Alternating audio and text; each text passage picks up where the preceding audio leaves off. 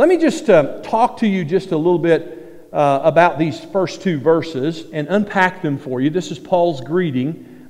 And, um, and then I, I want to uh, introduce you to the city of Ephesus. Here's what Paul says in the first two verses. It's a common greeting that Paul gives in many of his epistles. In fact, there are only a couple of his letters that he writes to churches that he does not give a similar greeting. Here's what he says Paul, an apostle of Jesus Christ by the will of God. To the saints, again talking about position, to the saints who are in Ephesus and faithful in Christ Jesus. Verse 2, here's what Paul often says when he gives a greeting. And he says, Grace to you and peace from God our Father and the Lord Jesus Christ. All right, in the next weeks, we'll be working through. Uh, uh, chapter 1 through chapter 6. But let me just unpack just a little bit to put this in context for you about what Paul's saying here, just in the greeting. Our uh, tendency is to skip over a couple of verses like that and just really get to the meat of the word, right? Well, this is the meat of the word. I mean, in, uh, in chapter 1, the first couple of verses are very important when you're reading the book of Ephesians because it tells you who he is. He's writing, he says, Paul. I'm the guy giving the greeting. But Paul wasn't always Paul, was he? Who was he before Paul? Saul. Who was Saul? Well, Saul was a killer of Christians. That's who he was. Saul was a religious zealot. That's who he was. Saul was a legalist, a judgmental, religious guy who thought that he was doing the right thing.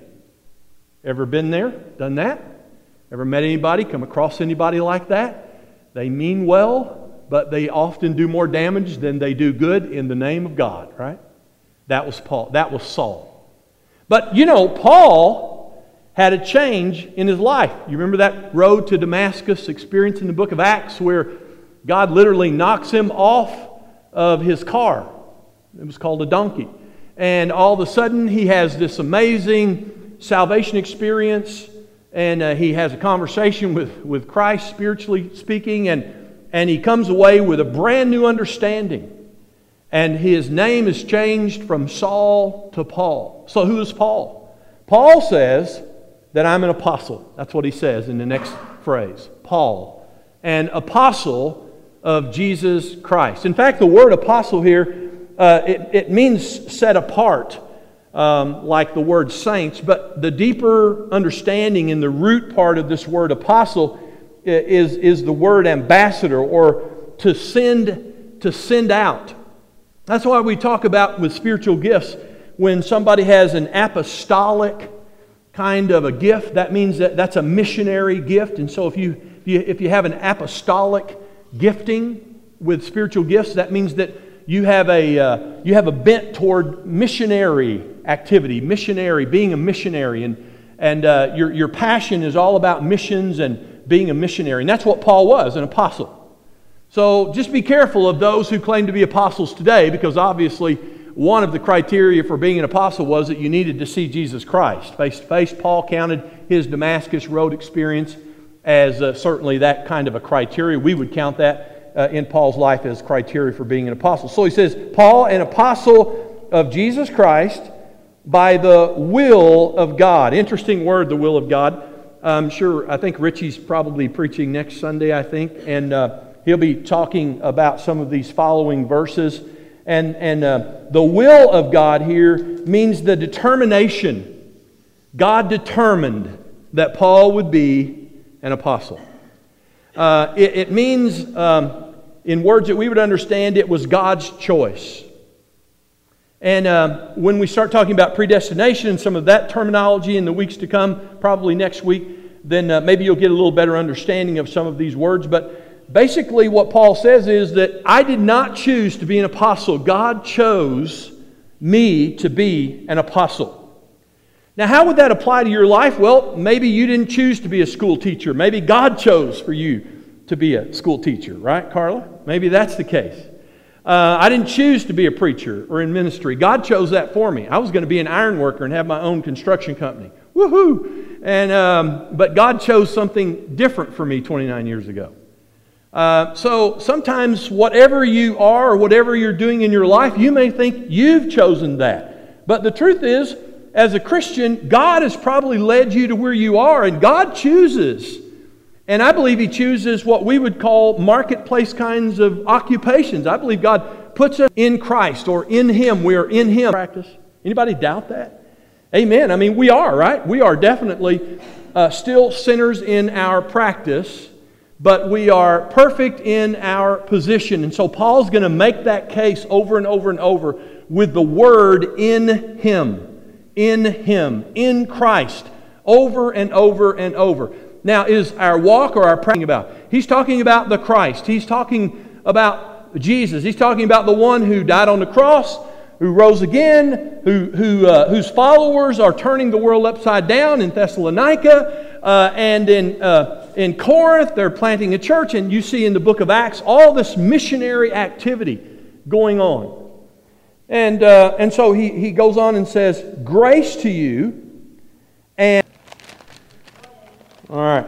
Now, what, there's, there's something in here. I, am going to, you're tall, man. I don't have to hold it up here. I want, you, I want you to stick your hand in here, and I want you to feel around on that thing. Don't look at it yet. He didn't do anything to initiate it at all, did he? Did he do something to initiate it? Not really. I mean, I said, I want you to come forward. He came forward. I, I chose him, and uh, he came forward and received the gift that I had. My theology says when Jesus died on the cross, he chose us. He speaks these words to the Ephesians.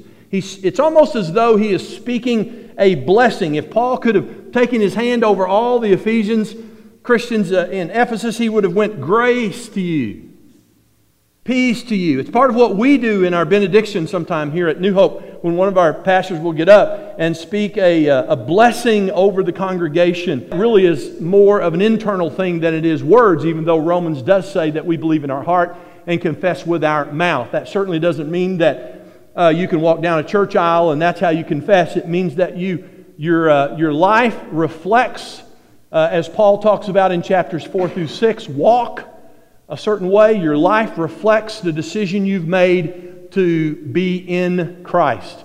And a better form of prosperity than to know that you have eternal life in Christ and that it, you can live it out in your life on earth. And someday when we die, we are with Christ things uh, that, that are blessings that are yours and mine. All right.